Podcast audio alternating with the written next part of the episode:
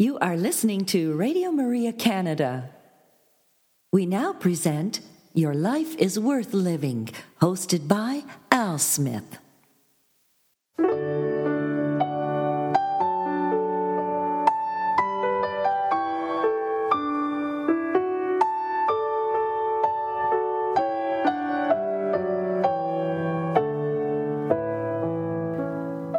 Hello, Radio Maria family, and welcome to this week's edition of Your Life is Worth Living, Reflections from the Venerable Archbishop Fulton J. Sheen. For over 50 years, Archbishop Sheen captivated audiences on both radio and television. Millions tuned in each week to hear his messages of hope and encouragement. On this week's broadcast, we will share a few of those reflections with you, and so we'd encourage you to sit back and relax and enjoy one of the greatest communicators of our time, the Venerable Archbishop Fulton J. Sheen.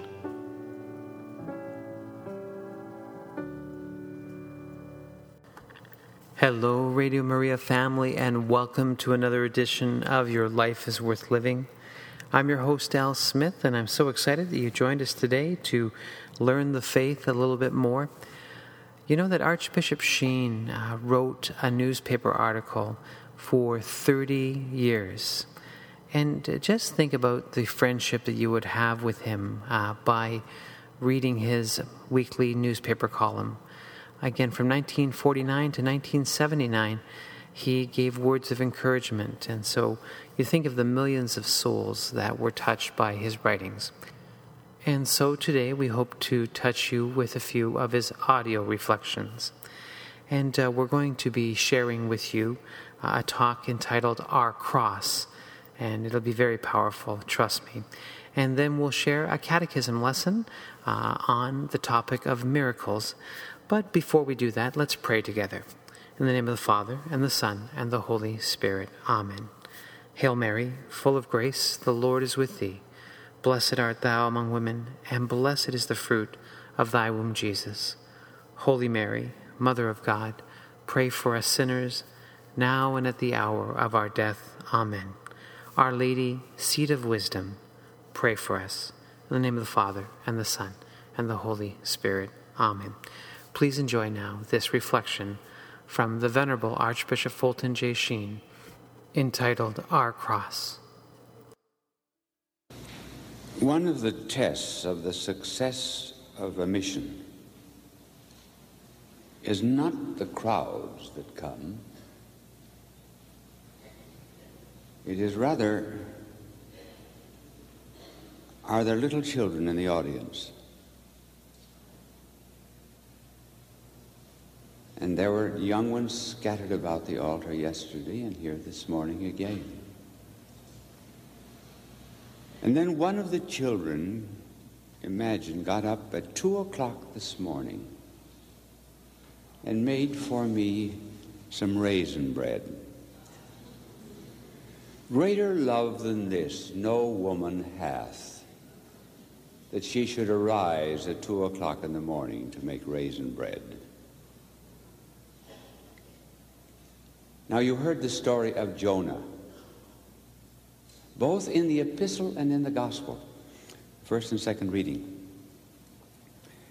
You did not get the whole story of Jonah. Now, I'm going to tell you the story of Jonah, and then I will give you the lesson from it.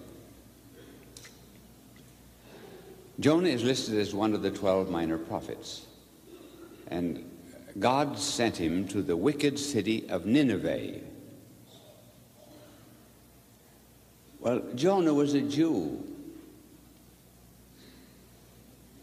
God to him was not the God of the Gentiles.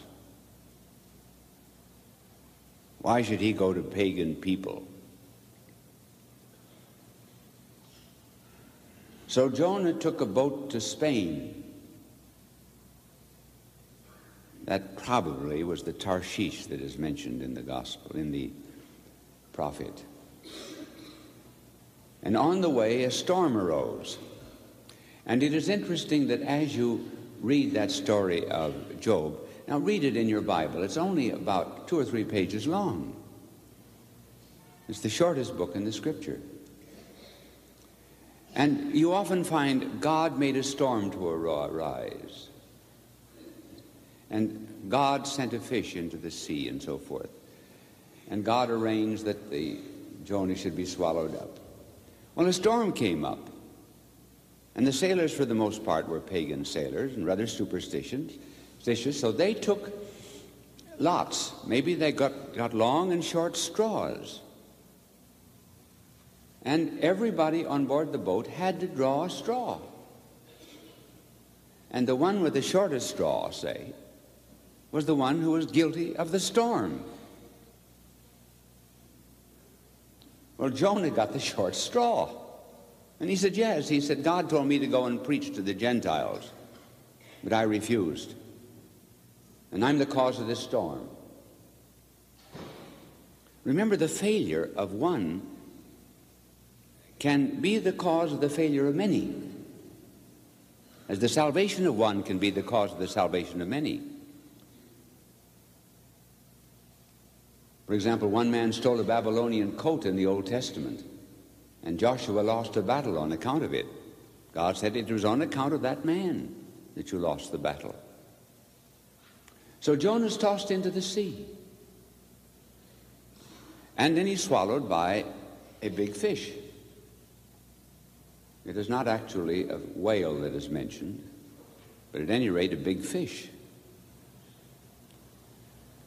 I know of a teacher who was asking the boys after the story of Jonah, what lesson do you get from the story of Jonah? And the little boy said, I get the lesson that people make whales sick. So Jonah is swallowed by a big fish. I was lecturing at the University of California last year, and at the end of the lecture I was asked questions, and one student said, how was Jonah in the belly of the whale for 3 days? I said, I haven't the vaguest idea. But when I get to heaven, I shall ask Jonah. He said, suppose Jonah isn't there. I said, then you ask him.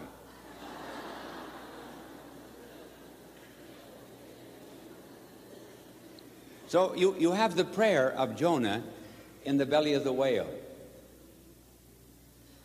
And then the whale spews him out on the land, and again God gives her the order, go and preach penance to the city of Nineveh. Now that's the story that was read to you, is preaching of penance, and the king ordered it. But the very interesting part of the story of Jonah is left out. Jonah wanted the people to be destroyed. You see, God said, I will destroy them if they do not do penance. Well, Jonah was afraid they would do penance, and then he would be accused of being a false prophet. And so Jonah went on a hill. He was bald-headed. And he went on a hill overlooking the city of Nineveh. And the sun just scorched his bald head. And there was a little plant that began to grow, maybe a gourd, with a big leaf, and it shadowed the head of Jonah. And he was calm, peaceful, and cool. And then a little worm came and ate the plant. And then Jonah began to scorch again. And God said to him, you had nothing to do with that plant. And now when it withers away, you are angry. And God said, shall I not be mindful of the 120,000 people in Nineveh who know not their right hand from their left? And their many cattle? Now, this is the story of Jonah. God's concern for the Gentile people, for the missions really. But we find it in the New Testament. See, our Lord speaks about it. He said, as Jonah was in the belly of the fish for 3 days, so the Son of Man must be in the belly of the earth for 3 days. In other words, as our blessed Lord would be crucified and buried for 3 days and then rise from the dead. So in the past, Jonah had undergone his passion, his Good Friday, in the belly of the fish, and then comes again to life on the shore. This is what is known in Scripture as a type. Incidentally, that's the way catechism should be taught in Bible history. By types. Our young people should be told the story in the Old Testament and then told about how it was fulfilled by our blessed Lord in the New Testament. If you have 2.5 hours, I'll give you an example of it. Our blessed Lord said to Nicodemus, "As Moses lifted up the serpent in the desert, so must the Son of Man be lifted up on the cross." Now, in the Old Testament, the Jews had disobeyed our Lord. They were bitten by serpents. God said to Moses, "Make a serpent of brass. Hang it up on the crotch of a tree. And everyone who looks upon that brass serpent will be cured of snake bite." Now, there's nothing in looking at a brass serpent that's going to cure snake bite. Nothing. But it was a test of their faith. Would they obey God? And all who looked upon that serpent of brass were cured of the poisonous bite. Now our Lord comes along and says, "I'm that serpent." This is one of the few instances in which the same word that is applied to evil is applied to good. Another's the lion. The devil is a lion.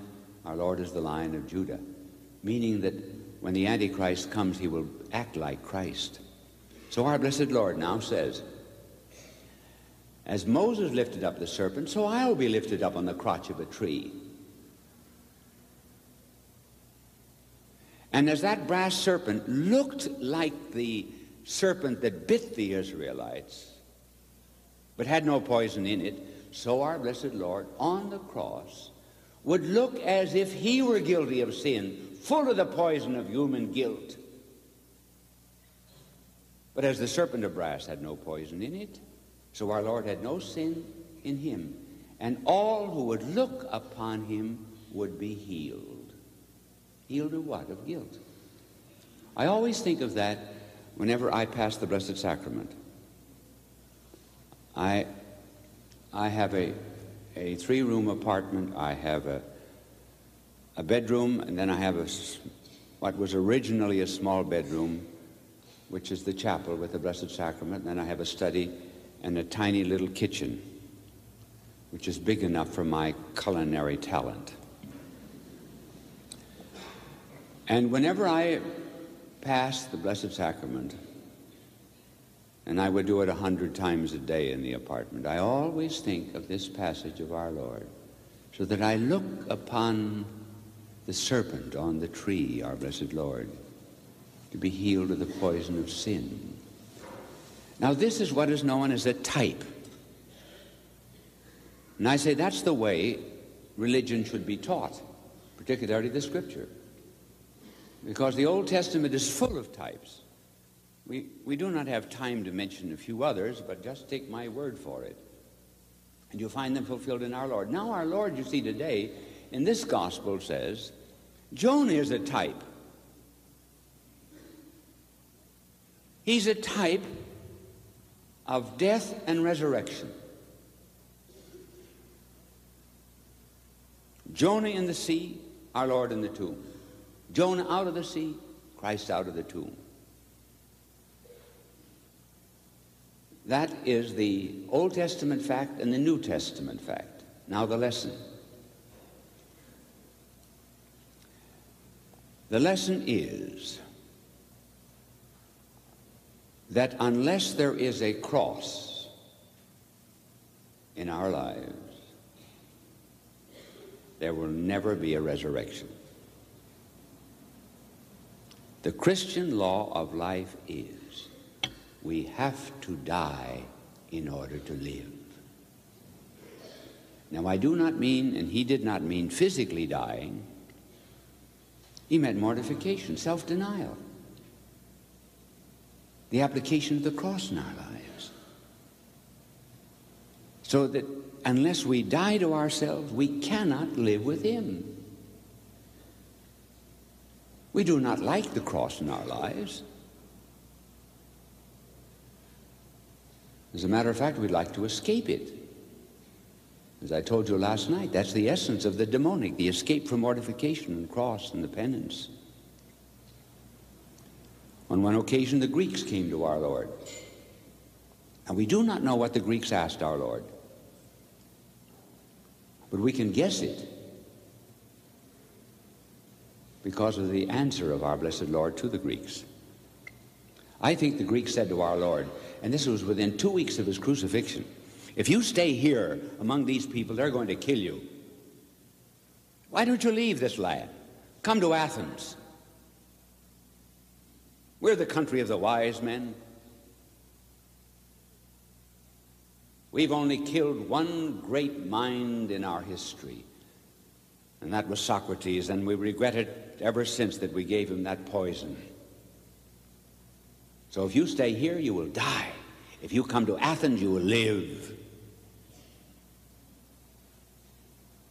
That they must have said, because our Lord could not quote, for example, the prophet to him. He could not quote Isaiah chapter 53 and say, "No, it has been prophesied of me that I must undergo Good Friday in order to have Easter." So he appealed to nature, because the Greeks could understand that.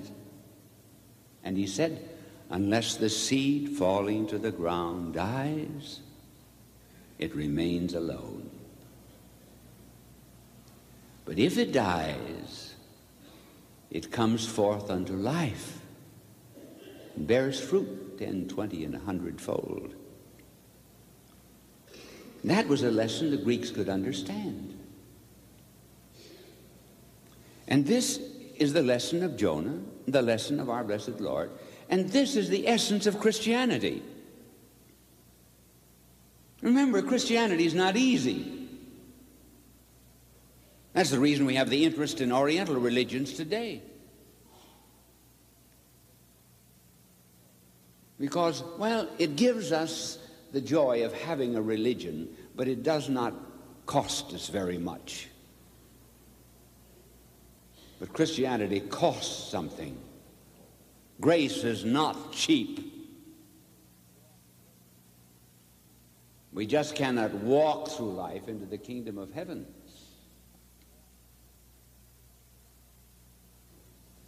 Now let me see how long I've been talking to you.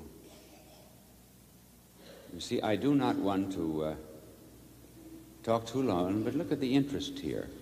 So I'll tell you a story. Come here, you in the middle. Come here to me, the boy in the middle, this young man here.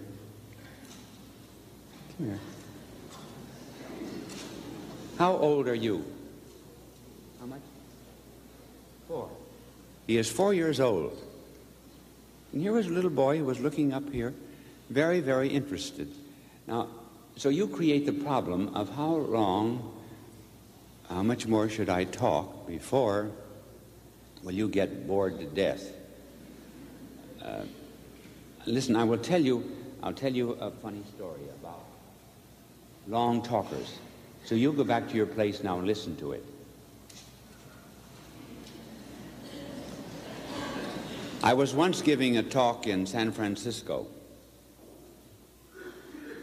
and a gentleman spoke before me, and as he arose, his wife, who was in the front table, handed him the program, and she wrote on the back of it a big K-I-S-S,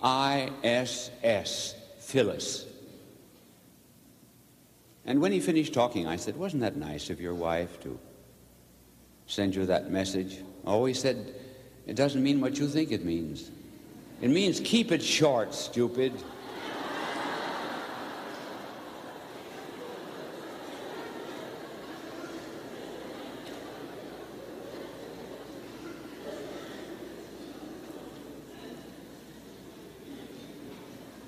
Now, coming back to the lesson of Jonah, our blessed Lord, and the Greeks, we have to work out our salvation. And there will be crosses in our lives that we make through mortification and self-denial, and then there are other crosses that are imposed on us. For example, sickness, particularly of children. Now, what do we do with crosses? Poor health, for example. And then injustice from others. Well, we have to unite it with our Lord on the cross in order to use it to purchase our eternal salvation. About a year ago, I was talking to Pope Paul VI, and I said to him, "You're well named. Named Paul." Paul, as he went from city to city, was stoned, from Lystra to Derbe to Antioch Pisidia. And so I said, "You are stoned by your own." "Yes," he said, "I opened my mail at midnight, and in almost every letter is a thorn. And when I put my head on my pillow an hour or two later, I really lay it on a crown of thorns. But," he said, "I cannot tell you what ineffable joy I have to suffer." And then he quoted the 24th verse of St. Paul's letter to the Colossians. "I fill up in my own flesh the sufferings that are wanting to the passion of Christ for the sake of his body, which is the church." In other words, I suffer all of this for the sake of the church.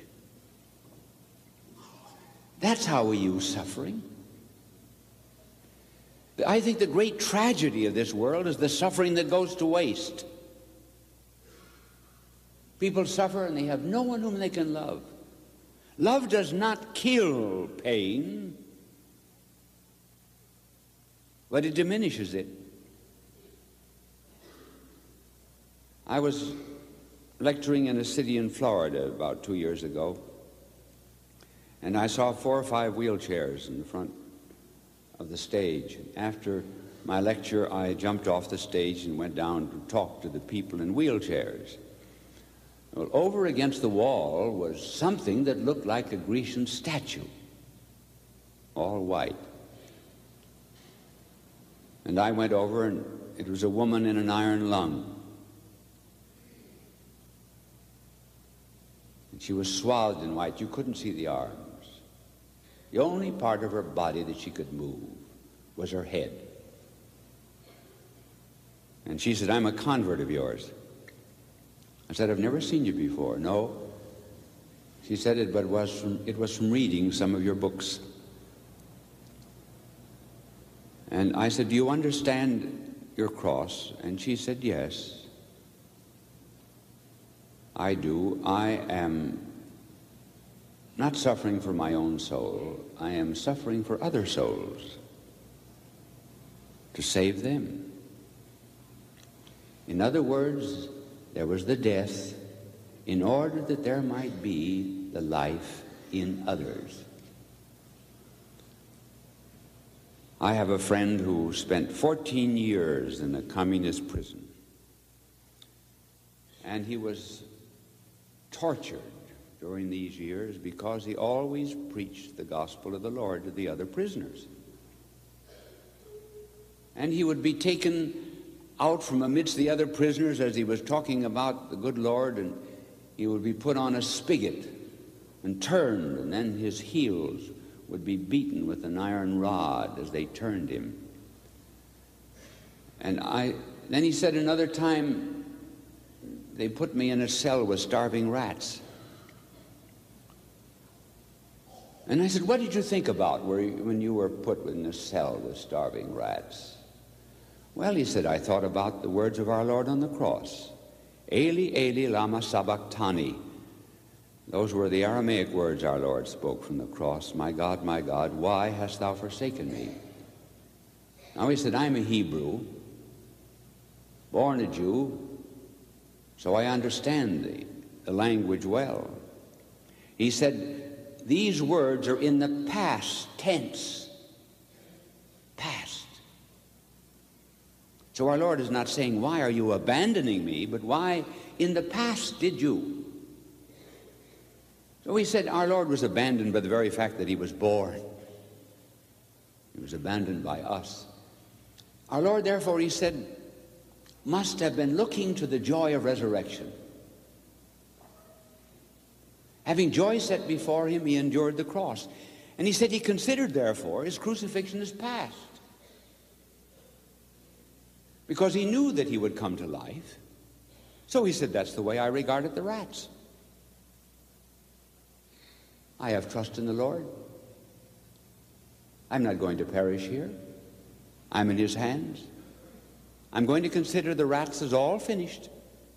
So he said some of the rats sat down and philosophized. They were too hungry to move about. And others nibbled at the rags on my feet. And after 5 days, they had not touched me, so the communists took me out of the prison. They knew that it was useless to keep me there with the starving rats. Summing it all up, as Christians, we have one law: Good Friday, Easter. Nothing is ever accomplished that is worthwhile without some self-denial and mortification. If you have a cross, bear it. It is his. And you will be glad of it and for it someday. Your salvation is assured. I slipped his fingers, I escaped his feet. I ran and hid, for him I feared to meet. One day I passed him, fettered on a tree. He turned his head and looked and beckoned me. Neither by speed nor strength could he prevail. Each hand and foot was pinioned by a nail. He could not run nor clasp me if he tried, but with his eyes he bade me reach his side. For pity's sake, thought I, I'll set you free. Nay, take this cross, said he, and follow me. And so did I follow him who could not move, an uncaught captive in the hands of love. God love you. You are listening to Radio Maria Canada. We now continue with the program, Your Life is Worth Living, hosted by Al Smith. Hello, Radio Maria family, and welcome to another edition of Your Life is Worth Living. I hope you enjoyed that reflection from Archbishop Sheen entitled Our Cross. And we all have our cross to bear. But thanks be to God, it is our cross. For God gives us only what we can handle. He's faithful to us in Scripture when he says that to us, that he will only give you what you can bear. And so he will give us the grace through the intercession of our Blessed Mother, what we need to persevere. And so I want to share with you now a catechism reflection. This is a 50-lesson series that Bishop Sheen put together a number of years ago. And so we're studying lesson number 7, which is entitled Miracles. And so I would encourage you to sit back and relax now and enjoy this catechism lesson. Peace be to you. It will be recalled that we said there were 3 motives of credibility, that is to say, 3 reasons why one might believe in anyone. in particular in the person of Christ. We name three conditions. First, that he be pre-announced. That we have already discussed. The second motive of credibility was that if he came from God, that there should be certain signs or wonders or miracles to attest his truthfulness. Now a word about miracles. Let us recall the fact that miracles are not a violation of the laws of nature. God and the universe are not on opposite sides. Let us take this example. Nearly all the great railroad stations where there are junctions of tracks and lines running side by side, meeting and intersecting, have always in their midst what is known as a control tower. From that little building, all lines are directed and signals sent in various ways. The pull of a great lever and a mighty train passes on its appointed way. The working of another lever sends a freight train into a siding until the express train is passed. All railway traffic would be disorganized if the important work were not carried on in that control tower. In fact, there would be disorder and collisions. Now, this is a feeble illustration of the laws of nature, for the whole universe works upon fixed lines. We cannot see God's signals, nor understand how he conveys his power to the forces of nature. We do not see him work his levers. We only know that his laws obey him with an exactness and a promptness unknown in any railway system of the world. And when there is a miracle that seems to be at variance with the universal law of gravitation, there's merely a higher power introduced. The law of gravitation can be actually overcome by the right arm of a little child. The ball, according to the natural laws, ought to fall to the ground. When it's bounced, it bounds up to the ceiling. But now the hand of a little child can stop the operation of the law of gravitation by catching the ball. When God, therefore, puts forth the strength of his arm, he can suspend the action of some of the laws that he has made in order to manifest his goodness and his justice and the fact that he is Lord of creation. But in this case, to witness the truth of the messenger and the message. Our Lord worked many miracles. Here are some of the characteristics about them. We have already hinted at this idea. First, he worked them as signs to convince men of the fact that he who came to work these miracles was the one that was promised. He never worked a miracle to amaze a multitude. He never worked a miracle to satisfy his hunger or his thirst. He never worked a miracle to obtain a living. He never received money for the things which he accomplished. He refused to convert the stones of the wilderness into bread to satisfy his own hunger, or to cause water to gush out of a rock to slake his thirst. Instead, he asked a woman to let down her bucket to give him a drink. Our Lord explained why he worked miracles. He said, "If I act like the Son of my Father, then let my actions convince you where I cannot.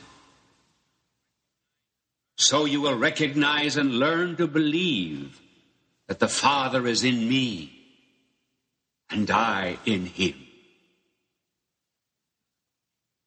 And on another occasion he said, "The actions which my Father has enabled me to achieve, those very actions which I perform, bear me witness that it is the Father who has sent me."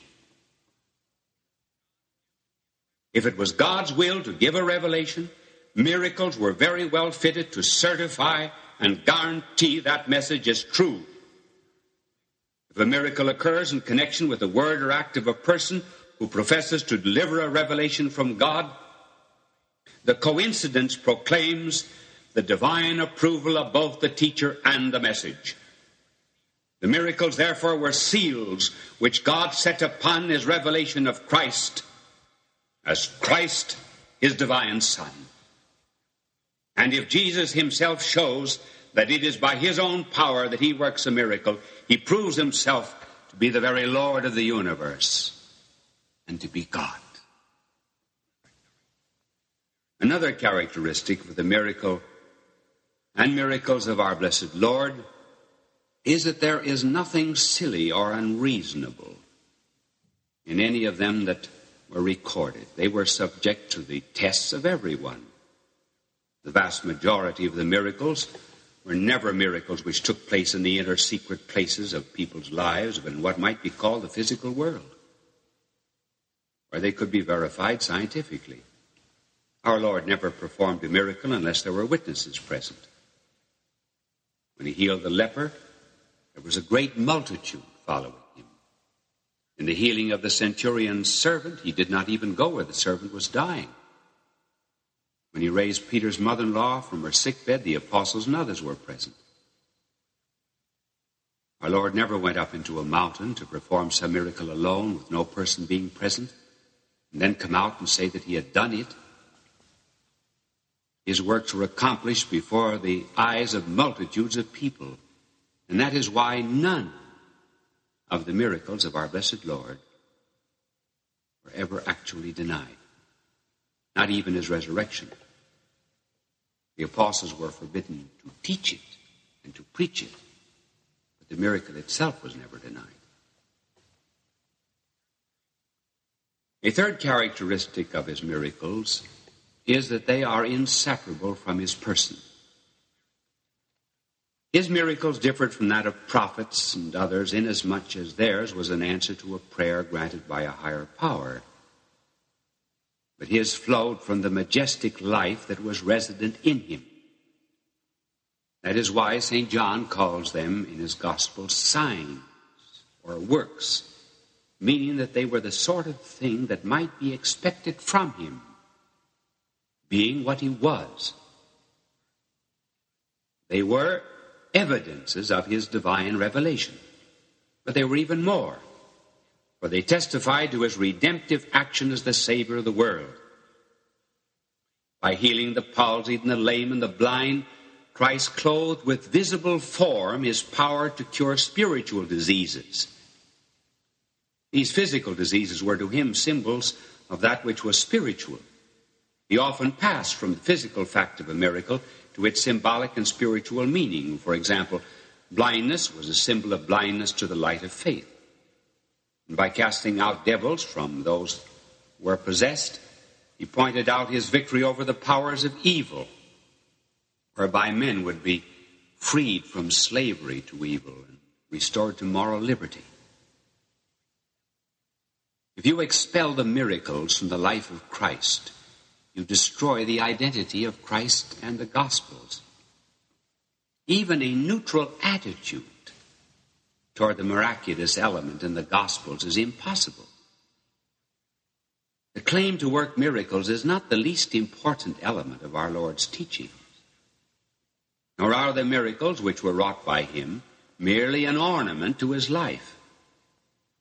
The miraculous is interwoven with his entire life. The moral integrity of our Lord's character is dependent upon the reality of his miracles. For if he was a deceiver, he was not what he claimed to be. Therefore, we cannot put asunder two things which God has joined together, namely, the beauty of Christ's character and the reality of the miracles which he worked. How many miracles did he work? Well, the specific number of miracles that are mentioned in the Gospels are 35. 3 of these miracles tell of raising of the dead, one a child, the other a young man, and the other an adult. 9 relate to nature, and 23 to healing. In addition to these, there are miracles related to the life of Christ himself, like the virgin birth, resurrection, ascension, and so forth. But though there are only 35 specific miracles that are mentioned, it must not be thought that these are the only miracles that our blessed Lord ever worked. Listen to the way St. John concludes his gospel. There is much else besides that Jesus did.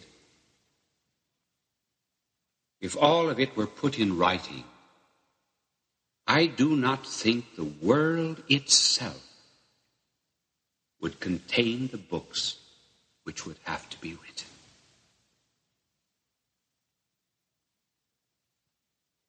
In other words, there must have been miracles beyond counting. And that is why, when the multitude had witnessed one miracle, they said, "Can the Christ be expected to do more miracles at his coming than this man has done?" In other words, it was pre-announced that when the Messiah or the Christ came, he would work miracles. But this one has worked miracles in abundance. Therefore, he must be the Christ. Now we're going to take one miracle in particular and study it, and that is the most important one of all, namely the resurrection. There are 5 distinct accounts of the resurrection in the New Testament. 4 are of the Gospels, 1 of St. Paul. It is to be remembered that St. Paul had conversed with Peter and James about 3 years after his conversion, and therefore was in personal relationship with the apostles. These 5 distinct records give 11, at least 11 accounts of the resurrection of our blessed Lord and of his various appearances. In one instance, an appearance to 500 people. The fact is that our blessed Lord died on the cross, was buried in 100 pounds of spices, as was the custom, and a watch or a guard was set. In the history of the world, only one tomb has ever had a rock rolled before it and a soldier set to guard it, to prevent a dead man from rising. And that was the tomb of Christ on the evening of the Friday called Good.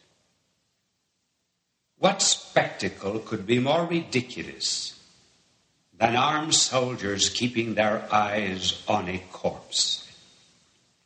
But sentinels were set, lest the dead walk, the silent speak, the pierced heart quickened to the throb of life.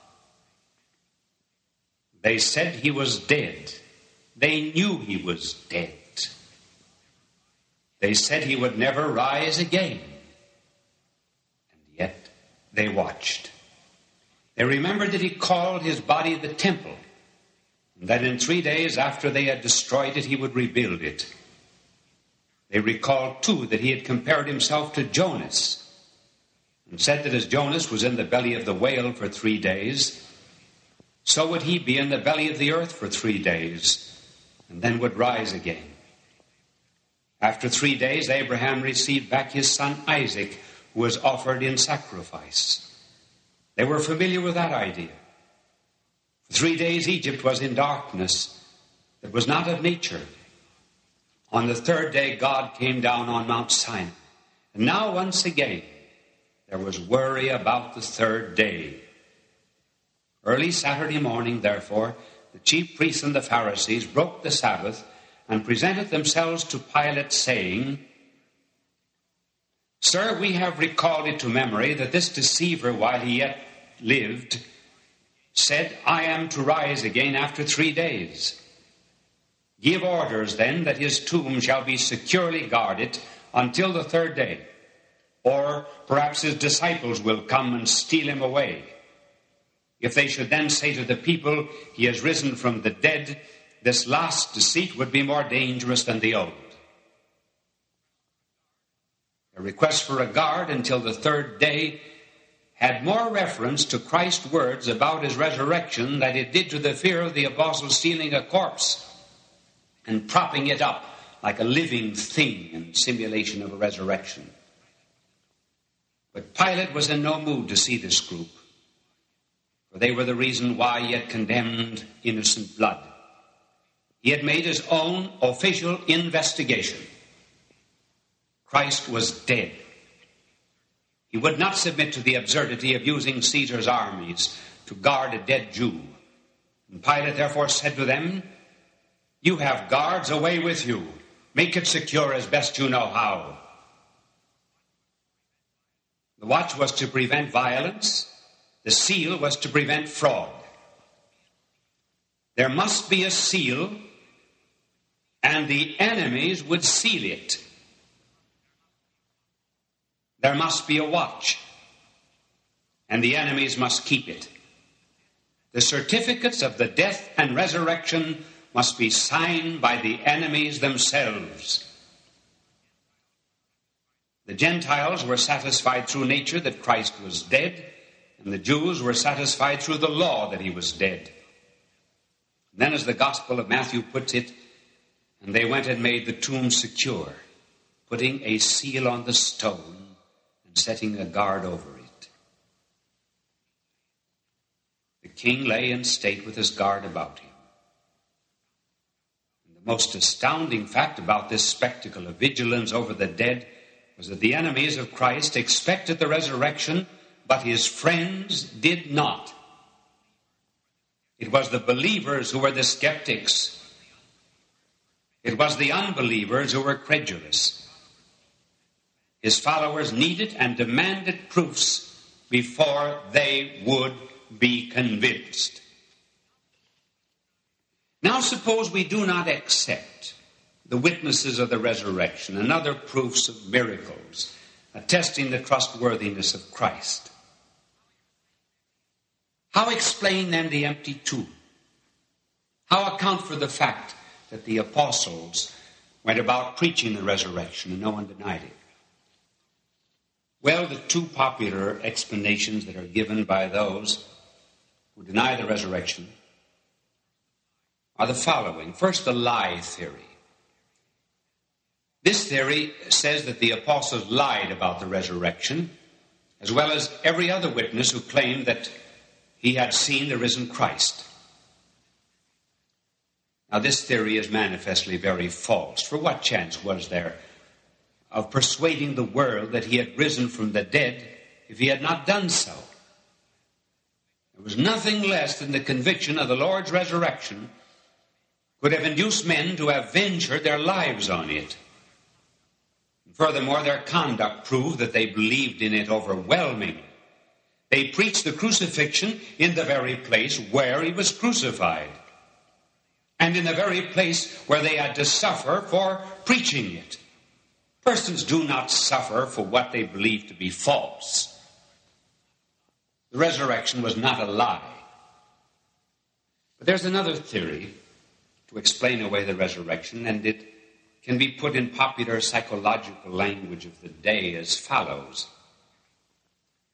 This theory holds that the apostles were very anxious to see the risen Savior. They had heard him say that he would rise from the dead. And all of these words about the resurrection had seeped down into their subconsciousness. The ideas rested there as a kind of a desire.